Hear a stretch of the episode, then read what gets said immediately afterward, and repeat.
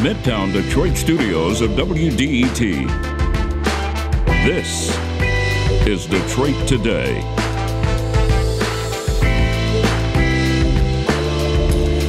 Years after Donald Trump left the White House, he still has a really tight grip on Republican politics. Candidates either support him or risk angering his base, and the big lie, which claims he actually won the 2020 presidential election, has become a kind of litmus test. So, is this what the party will be ever after? Or is there a way for Republicans to shake Trump and his toxic politics? We're going to discuss today and hear from you next on Detroit Today, right after the news from NPR.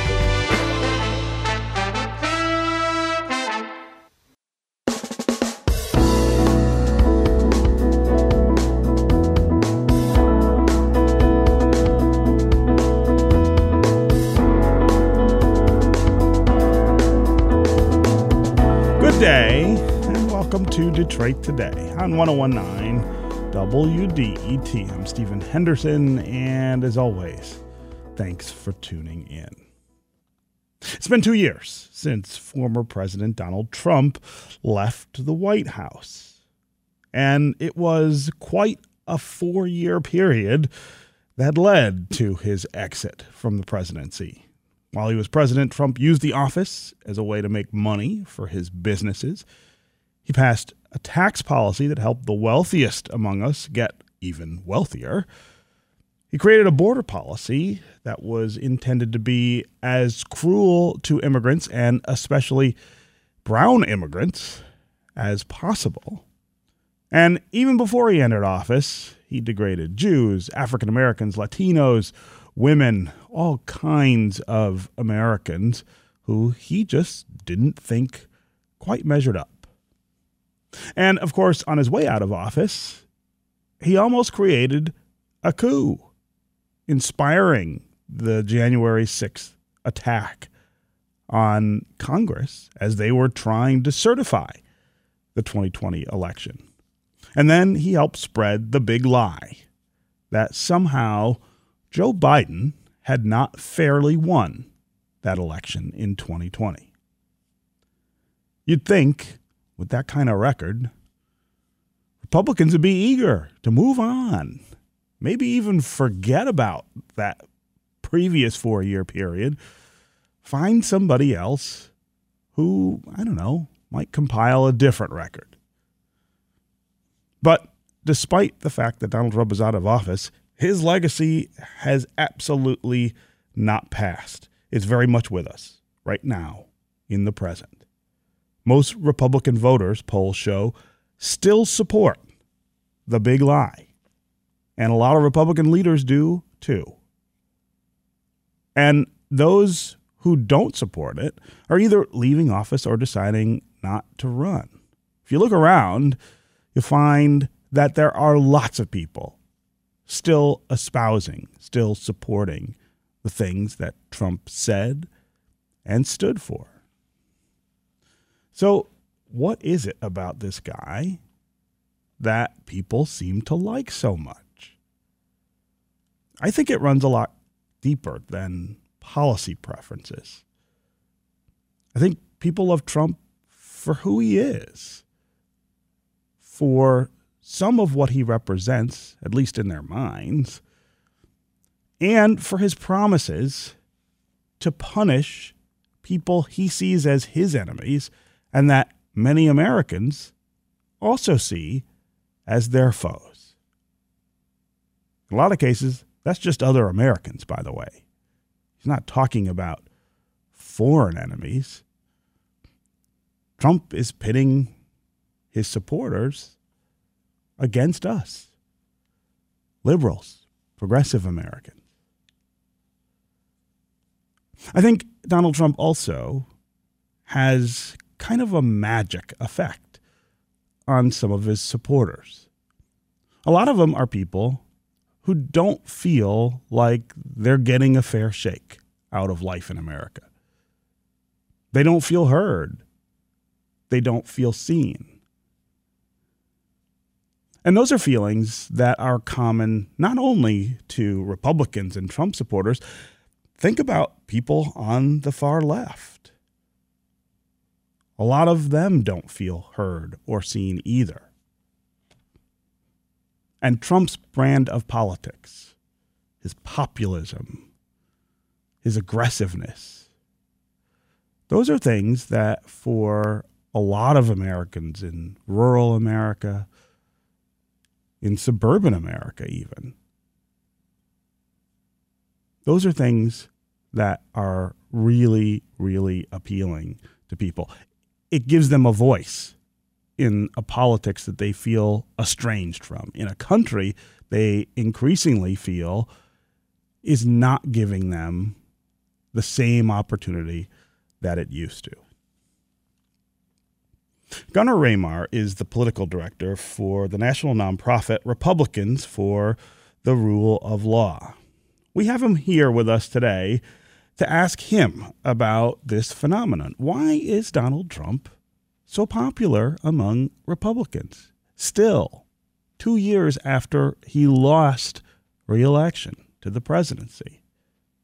And what would it mean for Republicans to leave him behind, to move on and reshape the party around maybe another figure or at least another set of principles. How hard will that be? How long will that take? And is it even possible, given the unbelievable influence that Trump continues to exert? That's where we begin the conversation this week on Detroit Today. And I'm pleased to welcome Gunner Ramer to Detroit Today. Hey, welcome to uh, the show. It's great to have you here. Thanks for having me. Yeah.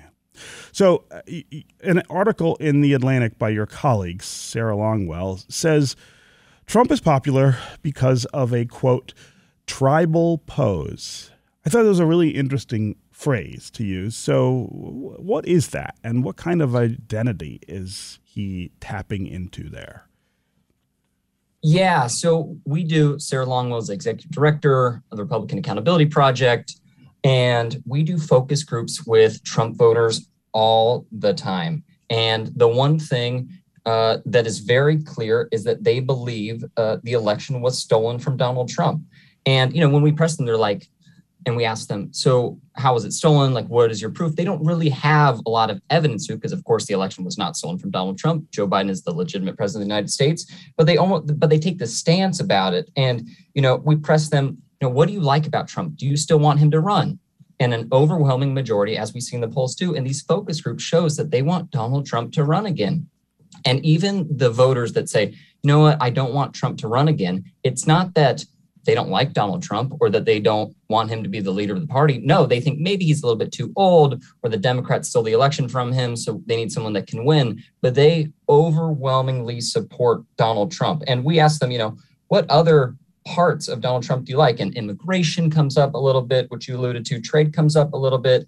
Uh, they say they like his policies, but we push them on it. And you know, the main response is we like the America First agenda. And you know, look at what the 2020 RNC platform was. It was like we support Donald Trump, and that's it. So the the need for some sort of detailed policy platform or anything like that is just not relevant uh, for Donald Trump. He does not need that.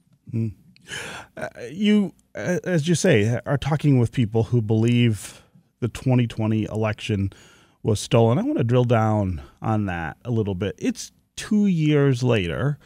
There have been, I think, hundreds of audits performed on that election in many different states. All of the claims that have been made about uh, false votes or stolen votes or any of the ideas that people who believed this came up with, they've all been addressed and refuted. So, what is it about this that is still appealing? This is the most powerful question right now being asked in political races all over the country, including the one here in Michigan uh, for governor in the fall. Do you believe right. that the 2020 election was stolen? If you say yes, uh, you are are more likely to get, I think, the Republican nomination here than than not. If you say no, you might be out. How is that possible given all the things I just said? So the election was stolen is a very animating issue among Republican primary voters. And I also want to talk about a recent study that came out that among GOP activists, the people that are part of party committees, that run the state party, things like that, that support for Trump has replaced holding traditional hardline conservative values. And no matter how conservative you actually are, like your voting record or something like that, if you do not support Trump, you are not seen as ideologically conservative. And the state of Michigan is a great example of this because who got the GOP nomination and is going to win their August 2nd primary in Michigan? Kristina Karamo, who came out of nowhere, is a complete stop the steal Trump endorsed candidate. Matt DePerno running for attorney general. It is an animating issue, not only among Republican primary voters, but also GOP activists. And yes, with a prime a Republican primary electorate, that is right now what's going to help you win uh, these primaries. Mm-hmm. Um, I want to talk about the people who are falling into this category and, and, and supporting this. Uh, I, I, talked in the open about not just uh, their affinity for Donald Trump, but the power that I think they feel they draw from him this idea of being heard, this idea of being seen. I've spent a lot of the last six years really trying to talk uh, with with people who voted for Donald Trump, uh, especially people here in Southeast Michigan, um, and there is this sense that you get from them, this feeling that he he cares about them, that he wants to help them and of course that he wants to punish the people that they blame for the things that are going wrong in their life. There is something about that quality that is really different from other politicians, even Barack Obama on the, the, the, the opposite side of the political spectrum. I, I, I don't feel like he had quite that animating effect on most of his supporters. Now, I mean, some people, obviously African Americans. I mean, we were extremely uh, excited by and and and loyal to uh, Barack Obama, but I don't know that I've seen that um, in too many other politicians. Um, the way I've seen it with with Trump. So so talk just a little about why that's true and how that plays into the difficulty that other Republicans are having, um, you know, talking about policy or talking about anything else other than Trump himself. Yeah, I, I, think that it's a really interesting point when you talk about voters being able to be heard because what Donald Trump was able to do in 2016, in 2020, in places like Michigan, Wisconsin, Ohio, Pennsylvania, is turn out a new coalition of Republican voters. I mean, there is a significant amount of Obama 2008, Obama 2012, Trump 2016, and Trump 2020 voters. And Donald Trump was able to tap into that. That being said, while Donald Trump has been able to appeal to this new coalition that includes some traditional Republicans and new white working class voters is he has turned off a significant amount of right leaning college educated suburban voters that decided the election for Joe Biden in swing states across the country, including in Michigan. Mm-hmm. So, you know, there is a political realignment going on. Trump has tapped into something. But on the other hand, he has lost these right leaning college educated suburban voters. And ahead of 2022, ahead of 2024, um, we will see how those, if there is any backsliding among these suburban voters, uh, because they are a crucial segment, even if it's not a huge segment of the voting electorate. And and so the problem though is that in order to win a primary, let's stick with the state of Michigan. Um, you, you have to you have to pledge allegiance almost to an awful lot of what Donald Trump stood for and and again you got to you've got to deal with this ridiculous question about who won the 2020 election but then when you get to the general election uh, as you point out y- you have to hold a pretty broad coalition together in order to win statewide there aren't enough of these voters who are so devoted to Donald Trump to win. We saw that. We've seen that actually every time he's been on the ballot, right? 2016, he didn't win the popular election. I mean, he, he was only able to become president because of the Electoral College. In 2020, that dynamic was worse for him. He lost the popular vote by even more. So, if you are the Republican Party, or if you're a, a Republican office holder or a Republican office seeker, what what, what are you supposed to do? Uh, how can you play either both sides of that or split the middle uh, in a way that that actually gets you a chance to to win and to govern? I think this is a great question and why 2022 is so interesting. So traditionally in previous elections, you know, typical you run to the right in the primary and then you pivot for the general election. But what is different to me about this 2022 primary, and Michigan is no stranger to this, is that these candidates are running so far to the right. Actually, and you know, it's unfair to say to the right, it's just Trump word, like to whatever Trump wants. Mm-hmm. But these people are running so much to Trump that I think it is going to be much more difficult for a traditional pivot to the middle to happen with these candidates. And why? Even though I think 2022 is a favorable year for Republicans in a couple of these key races, especially the gubernatorial race, Secretary of State race, AG race, that candidate quality matters. And if Republicans are going to nominate a bunch of crazy stop the Stealers uh, in the primary, that they are not going to get the kind of coalition that would be possible if a much more traditional Republican was running. And you know, we do focus groups with flippers too. So that means they voted for Trump in 16 and they voted for Biden in 20. Mm. And they cannot stand the downplaying of Jan 6, spreading COVID, you know, anti-vaccine conspiracy theories and saying the election was stolen still. So that is why one of the things I'm watching closely as these people run to the right or run Trumpward, how are they going to try to pivot back in a way that's never had to happen before because they are running as a Trump candidate so much right now. Yeah. I'm talking with uh, Gunner, Ramer, who is political director for Republicans for the Rule of Law. It's a national nonprofit. Uh, his colleague, uh, Sarah Longwell, recently wrote an article in The Atlantic titled Trump Supporters Explain Why They Believe the Big Lie. We're talking right now about Donald Trump and the effect, the hold he still has on Republican voters and, as a result, on Republican politics. Uh, we want to hear from you during this conversation uh, as well. Are you a supporter of the former president, Donald Trump? Uh, do you have friends or family members who are his supporters? Uh, why do you think he's still relevant in our politics two years after he's left the White House? Uh, why do you think other candidates?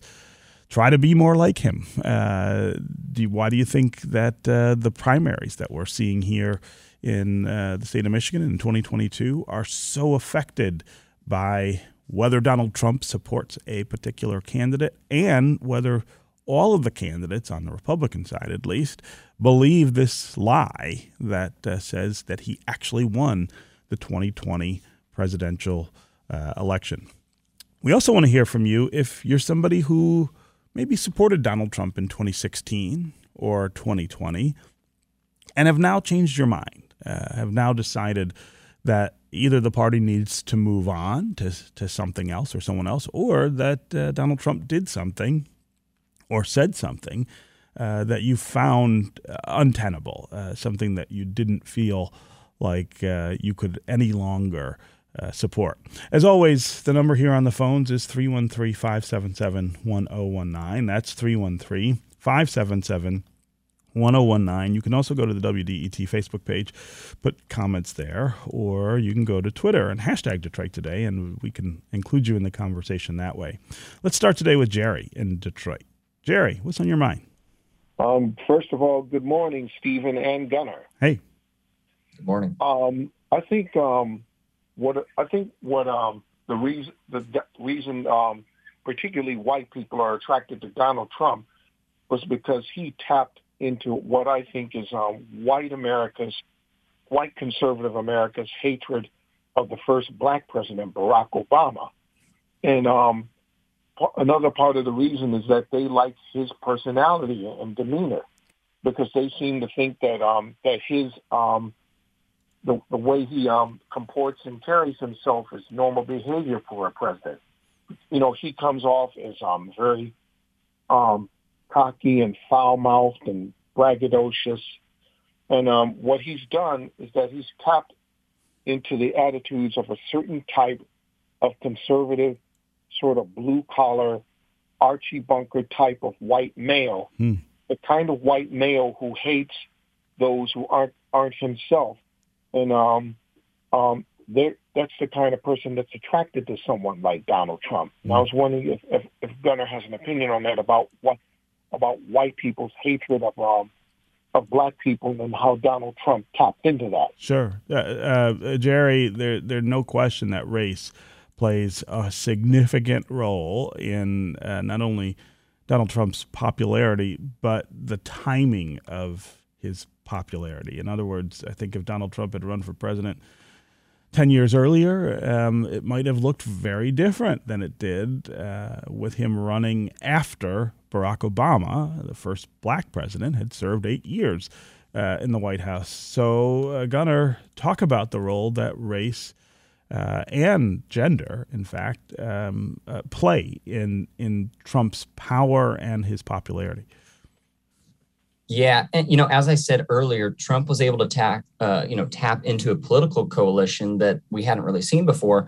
Uh, but I will say it is interesting the amount of people that did vote for Obama in 2008, Obama in 2012, but then decided to vote for Trump in 2016 and Trump in, uh, in 2020. And you know, race played into you know the 2020 election. Uh, I think that a lot of this right-leaning college-age sur- suburban voters who support our organization could not stand uh, how Donald Trump handled, you know, the Black Lives Matter protest uh, over George Floyd being mor- murdered and, and things like that, and his handling of race and COVID and all the things in 2020 turned off that suburban educated, uh, suburban college educated, right-leaning independent voting bloc. Yeah. Um, when we talk about white males and their attracted or their attraction to uh, Donald Trump, I mean, there's no question that that's uh, uh, the the the sort of core, I think, of of his base. But we should also talk about white female voters and the role that they played first in his election in 2016, and then in uh, the election that he lost in in 2020. Uh, white women supported Donald Trump uh, overall, and and we don't talk as much about why that was true and how that changed over the four years that he was in office.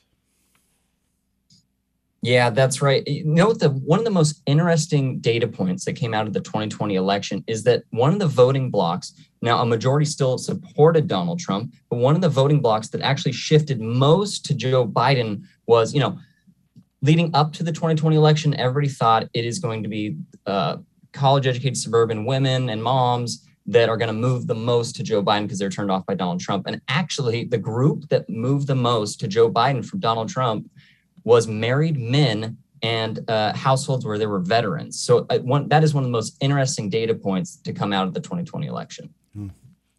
Okay, when we come back, we are going to continue this conversation about Donald Trump, the Republican Party, uh, and where things are headed with uh, those two interests. We're going to keep Gunner Ramer with us and add another voice to the conversation, uh, Shikha Dalmia, who's a visiting fellow with George Mason University's Mercatus Center. Uh, she has a Substack called The Unpopulist. Uh, she has been writing an awful lot about uh, these primaries that we're uh, in the middle of as in the 2022 election cycle and the effect that Donald Trump has on the Republican Party in those elections. Uh, stay with us. Stay with us on the phones. Uh, Frank and Livonia, Daniel in Detroit will get to you next if you want to join them. 313 577 1019 is the number here on the phones. We'll be right back with more Detroit Today.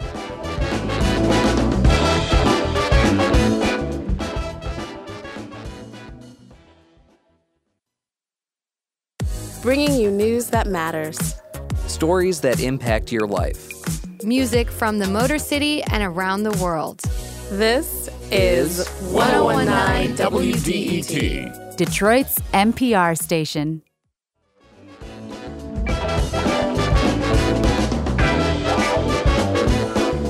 You're listening to Detroit Today on 1019 WDET. I'm Stephen Henderson. And as always, thanks for tuning in. Our guest right now is Gunner Ramer. He is political director for Republicans for the Rule of Law, a national nonprofit. I also want to welcome another voice to this conversation. Shikha Dalmia is a visiting fellow with George Mason University's Mercatus Center.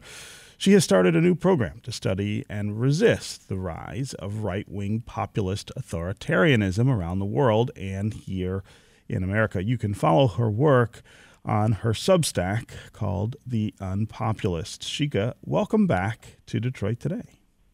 Thanks for having me, Stephen. It's been a while. Yeah, it has been a while since we talked, but it does seem that this is what we talk about every time you come on the show now because what, what else is there? it is the narrative uh, in in the GOP. Um, so I, I want to start by putting uh, your work in some context and uh, talking about the context that your work puts Trump in. Uh, again, you've been studying the rise of right wing populist authoritarians. This is not something that's unique to America, uh, and uh, Trump fits into this, I guess, this this context of other strong men and women who who are resisting democratic um, impulses and institutions and, and attacking them. Uh, let's talk about first what makes these people popular right now um, and why people are attracted to them. Right. I mean, so Trump was a little bit of a latecomer to this game of uh, rising populist authoritarianism. Before him, Modi got elected, Narendra Modi got elected in um, uh, 2014. Erdogan in Turkey, uh, Bolson, I'm sorry, um, Orban in Hungary. Uh, CPAC is, even as we speak, having its conference uh, in Hungary's Orban, who, by his own admission, wants to turn the country into an illiberal democracy. So it's one of these stunning developments that the GOP is kowtowing and actually taking inspiration from uh, you know, an avowed authoritarian. Um, so yeah, so but Trump was a little bit of a latecomer to the game. Why is this populism? You know, what is the appeal of populist authoritarianism? Everywhere, if when you look at it, it's a movement of majoritarian grievances and resentments. Uh, these grievances build up over a period of time. Sometimes they are real, sometimes they are not real. But some strong man will come along and whip them and mobilize them, figure out a way to give them political traction and turn them to his advantage or her advantage. And um, so that's kind of like what's happened everywhere. If you look at India, you know, which is where I'm originally from, uh, Prime Minister Modi has convinced Indians, you know, that they are the victims, that uh, that minorities are too strong, that the country has been appeasing them, the Muslims and the Christians, for a long time, uh, to the detriment of the Hindu majority. Um, uh, Orban has been saying something very similar. He's standing up against LGBTQ and uh, people and immigrants. And Trump had a very similar message, right? He launched his campaign uh, by slamming Mexicans as uh, rapists and criminals and suggesting that uh, they were changing the United States culturally as well as economically in a way that was disenfranchising the white majority. Um, so that's like a huge element of uh, where they come from. The other thing that they do is that they, uh, you know, populist politics always needs a villain. It's a very Manichaean us versus them kind of politics where somebody is the bad guy. And there are usually two candidates. They are either the rich people or the immigrants. If usually left-wing populists focus on the rich people, uh, right-wing populists typically uh, focus on the foreigners. And at this moment, I mean, in the past and even in the United States, you have movement, you've had movements of left-wing populism. But what we are witnessing right now is a movement of right-wing populism that's very much focused on the other, the foreigner. Uh, you know, they are the ones that are being scapegoated uh, for the problems of the um, of uh, the the majority population. Mm. And Shikha, what are we to make for instance, here in Michigan, of the grip that this has, this this philosophy and um, the person who has become the vessel for that philosophy in our country that, that, that it has on Republicans. You worked here as a journalist in Michigan for, for many years. Uh, the, the, a lot of the the dynamics and the names uh, and the issues are are familiar to you. Um, have you ever seen anything like the Republican primary for governor, for instance, this year? Have you ever seen anything like the GOP convention that nominated uh, candidates f- for Secretary of State and Attorney General, um, who who I mean are as far right as you could imagine, but but also who are um, so heavily influenced by the big lie uh, and by lots of other falsehoods that uh, that Donald Trump has has propagated. Yeah, no, it is uh, really quite remarkable, right, that uh, uh, the, the Republican Party should have gone this extreme. Uh, there used to be responsible, sober adults among conservatives, right? I mean, I worked for the Detroit News editorial page for a long time, as you well know, which was a conservative page. I was, you know, there mostly during the Engler years, and you could uh, di- agree or disagree with a lot of their policies, but there was a certain baseline of, um, you know, decency and honesty that was expected among Republicans. All that, all of that has gone out of the window, and this too, in some ways, is classic populist politics, right? What a populist strongman wants is not fealty to the party, but the party to be, you know, loyal to him. Mm-hmm. He re he remakes the party in his own image. The party becomes an extension and embodiment of the, you know, of the of the demagogue, and that's kind of what Trump has done to the Republican Party, not just in Michigan, but you know, everywhere. I mean, if you look at the Pennsylvania gubernatorial race, mm-hmm. you know, the Republican uh, nominee nominee is Doug uh, Mastriano, who is an extreme candidate, you know, engages in the big lie, um, uh, is um, four squares behind Trump's whole stolen election campaign. He's all in with the MAGA agenda. And uh, so that's part of what populist politicians do is they remake the party in their own image, and that's clearly happened in Michigan. Now, I do have to say that in Michigan, you still have some pretty you know, responsible rump establishment types still there who are trying to behind the scenes navigate the party in the right direction. Um, so, you know, you saw that uh, in the race, uh, in the special election uh, with Carol Glanville and R.J. Regan, right, where uh, R.J. Regan lost in a district that Trump had won very, very decisively. So there you know, so it's not to say that there are some respons- some rump responsible voices in the GOP and even in the Michigan GOP that are trying to do the right thing, but it's pretty clear that the energy is not with them. Mm-hmm. Uh, we're talking about Donald Trump and the influence he still has over Republican politics. Uh, we want to hear from you during the conversation. Uh, call and tell us: Are you somebody who supports the former president? Uh, still believes in the things he said and did when he was president, in the things that he now says Republicans ought to be doing and uh, pursuing. Um, uh, give us a sense of whether you are someone who considers themselves a conservative or a Republican and is maybe uncomfortable with Donald Trump and his influence over the party. Give us a sense of what you want to do. How do you think uh, the party can reclaim itself from his brand of uh, politics. Uh, as always, the number here on the phones is 313 577 1019. That's 313 577 1019. You can also go to Facebook and to Twitter and put comments there, and we can work you into the conversation. Uh, I want to read a couple of social media comments. Uh, the, uh, the wine dude on Twitter says it's become the party of Trump. Moderates are banished and held to less than 40% of the vote. Uh, Carrie on Twitter says Based on my extended blue collar family, Trump acts just like them when they get together for their keg parties. The racism, victimhood, and owning the libs, it's all they do. It is tiring and overwhelmingly stupid. Uh, they are not going to change. A pretty dismal outlook there from uh, from Kerry. Let's go next to the phones to, to Frank in Livonia. Frank, welcome to the show.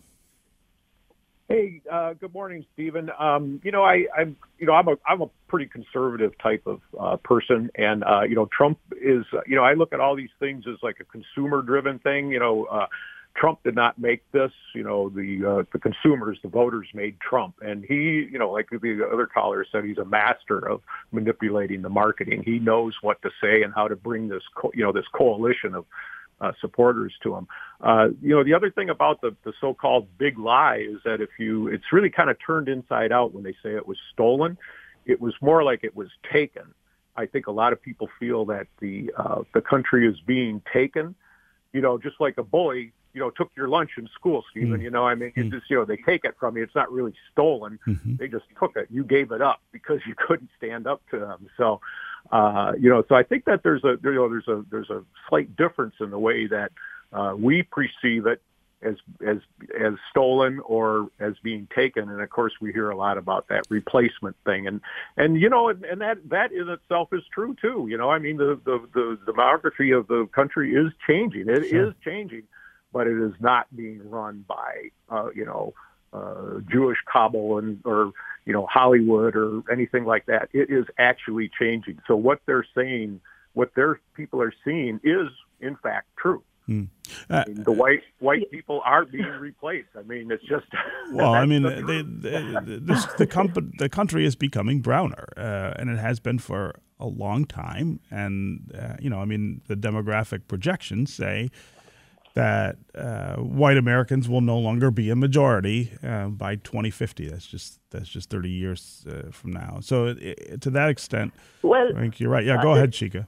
Yeah, so a couple of points to that. Uh, you know, first of all, let me just say your previous uh, caller or commenter who said in her family there is this great deal of like, you know, sentiment of owning the libs. That really cannot be underestimated in the Republican Party uh, uh, the preoccupation with the leftist enemy is a huge part of what is driving the Trump movement. That was a big part of his appeal, that he was this no-holds-barred attacker of the Democrats and the left, right? So that really can't be underestimated. As for uh, um, uh, the demographic replacement, there have been changes in the demography. That is true. But there is a whole lot of things. And, you know, Ruy Teixeira, he's the Democratic uh, uh, operative, and he is the one who popularized this majority minority thesis that, you know, by 2014, whites are going to be a minority and the various minorities are going to be a majority.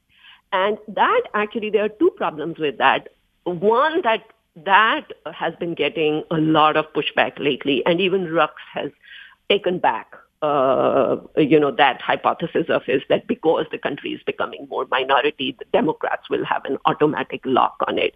For one, the demographics are actually not so clear, partly because uh, this is sort of like, you know, an age-old phenomenon in the United States people who are not considered white yesterday become whites of tomorrow. Happened mm. with the Irish, happened with the Italians.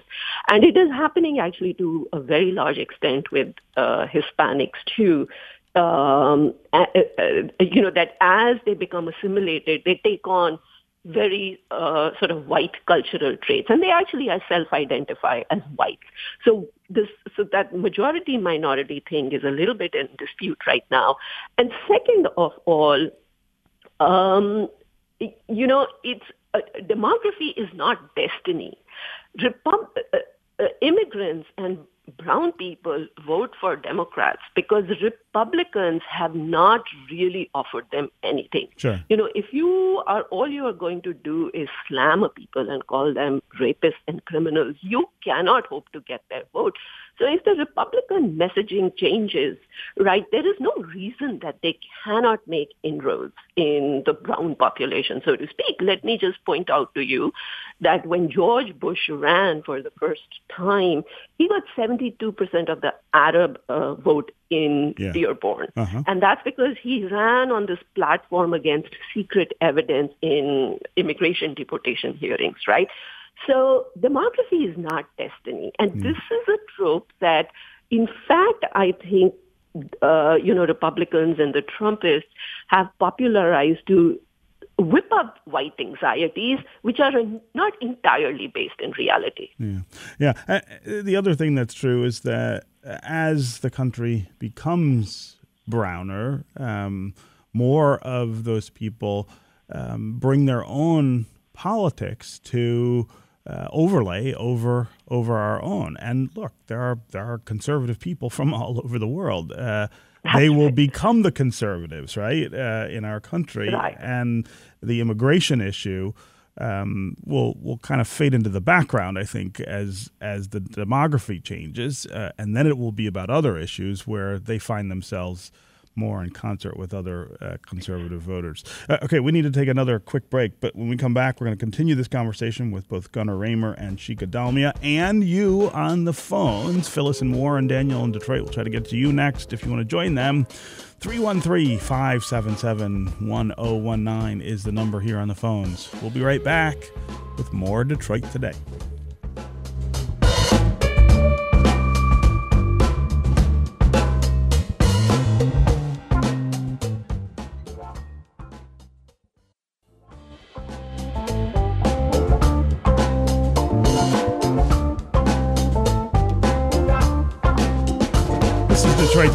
1019 WDET. I'm Stephen Henderson. And as always, thanks for tuning in. Our guests, our guests right now are Gunner Ramer, who is political director for Republicans for the Rule of Law, national nonprofit. Also, Shikha Dalmia, visiting fellow with George Mason University's Mercatus Center. Uh, she has a Substack called The Unpopulist. We're talking about Donald Trump and the grip that he still seems to have over Republican politics, uh, not just nationally, but especially here in the state of Michigan, where we are seeing him shape the field for uh, our elections this fall on the Republican side. Uh, we want to hear from you during this conversation about what you think of the influence he still has two years after leaving the White House over uh, the GOP. Also, if you're somebody who's not enthusiastic about that, tell us what you think the party can do. Uh, to move in a different uh, direction. 313 577 1019 is the number here on the phones. That's 313 577 1019. Uh, you can also go to the WDET Facebook page or to Twitter, put comments there, and we'll work into the conversation. Gunner Ramer, I want to give you a chance to respond to what Shikha Dalmia was talking about before uh, the break uh, about demography and um, the, the, the browning of America. Our, our caller Frank says that this is the um, this is the fear that Donald Trump is uh, is legitimately tapping into uh, among among white voters. Yes, and the one point I want to make, and it's a fantastic point about demographics not being destiny, is the one state I am really watching in the general election in 2022 is Nevada, and the reason why is there are a bunch of competitive congressional seats. There's a competitive gubernatorial race and a competitive Senate seat. And, you know, Adam Laxalt, who's Trump endorsed, he just recently launched Latinos for Laxalt. And I am closely watching how the Hispanic vote, especially around, you know, white working white or working class Hispanic voters around Las Vegas and how much they are shifting to the Republican Party. We've already seen it during the the the turnout numbers we saw in the Rio Grande Valley in Texas. So uh, Nevada is one of the states I'm watching closely uh, in terms of demographics, but also shifts uh, between political coalitions and political realignment with Hispanic voters. Mm-hmm. Uh, let's go back to the phones here. Uh, Daniel in Detroit. Daniel, welcome to the show. Hey, thanks for having me on again. You know, I seem to have a lot of opinions about what you guys are talking about, and I love the show. Um, you know, Donald Trump won the White House um, by uh, orchestrating a, you know, a campaign that was second to none. He came right out of the gate galvanizing all of the voting support in the southern states by insulting the Mexicans coming across the border. With that one statement, he galvanized hundreds of thousands of votes from all of those states, from all of those people that are tired of dealing with all these crowds of people coming across the border. He did the same thing with the coal factories and the coal miners. He did the same thing with the veterans when he told them that he was going to get them better health care and better support. He did the same thing with the auto workers. Mm. you know, he kind of did. There's a couple good things that Donald Trump did. Okay, I'm an independent voter. I vote on both sides. He woke the world up to China and the evil ways of China. He stopped Huawei from dominating telecom services around the world. Hmm. Probably singly stopped them by his statements. He, um, you know, I, I kind of agree that people should not be walking into this country. His methods were a bit extreme, but look what's going on down there right now. People should not just be flooding into this country, and something should be done about it. Hmm. You know. So, so Daniel, so Daniel, I, I want to, I want to uh, push a little bit on on where you stand. Then, um, are, are you voting for for candidates who? who intone those same kinds of ideas that that that Trump did, or are you saying that you know um, it's all gone too far and that uh, you need to go in a different direction? Oh, it's definitely gone too far. You know, the man has has been confirmed. Uh, what is it? Over thirty thousand lies and mistruths. This is why we need like a social meter next to the name. When the media puts up Donald Trump's name, there should be a social, uh, uh, some sort of social metric right next to his name every time it appears on the screen that shows you that he's told 30,000 lies. How can a person tell 30,000 uh, mistruths and lies and then on his way out of office tell the biggest one of all and have so many people believe it. right, right.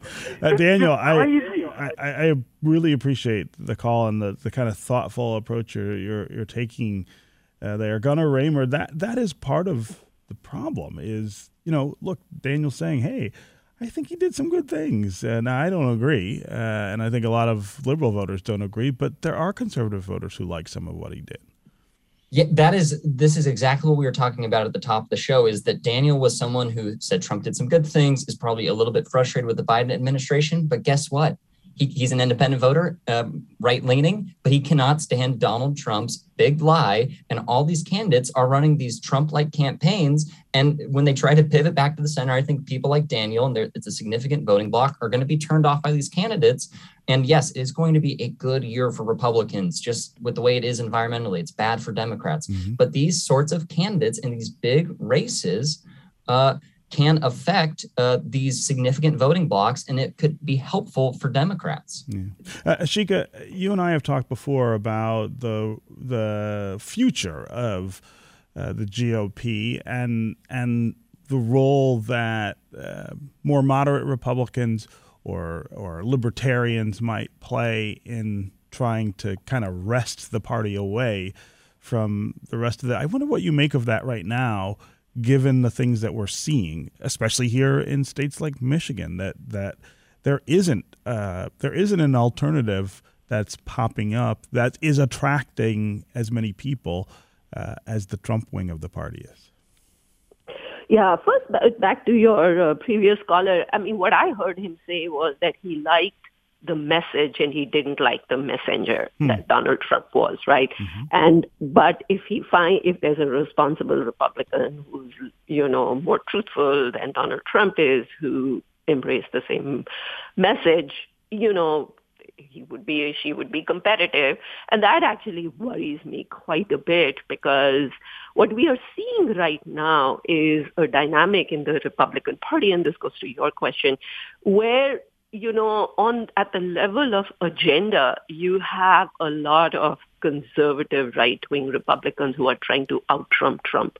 So in Florida, you have uh, Rick DeSantis, who is doubling down on some of the, you know, very irresponsible messaging on the COVID uh, vaccine, who is, uh, you know, just passed this "Don't Don't Say Gay" bill, which has some pretty draconian components to it.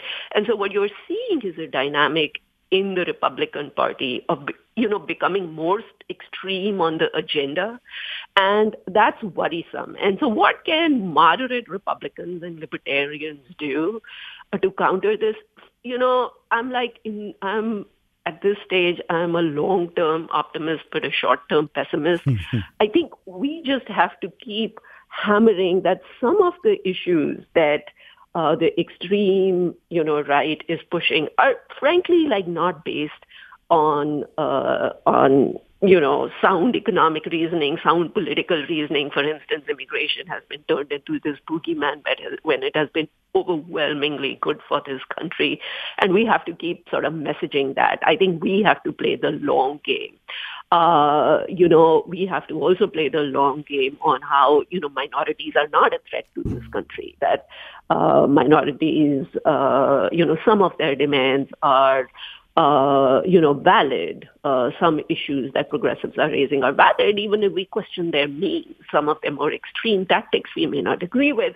So I think that's kind of the role that libertarians and Republicans have to, moderate Republicans have to pay, play.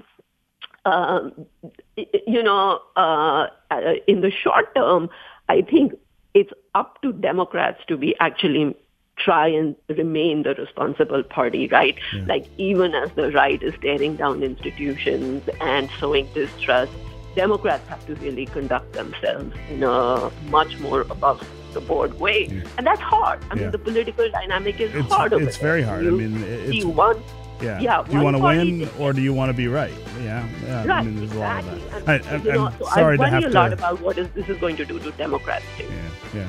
Okay. Uh, I would love to continue this conversation, of course, with both of you. Uh, but Gunner Ramer and Shikha Dalmia, thanks so much for joining us on Detroit Today. Thank you for having me. Thanks.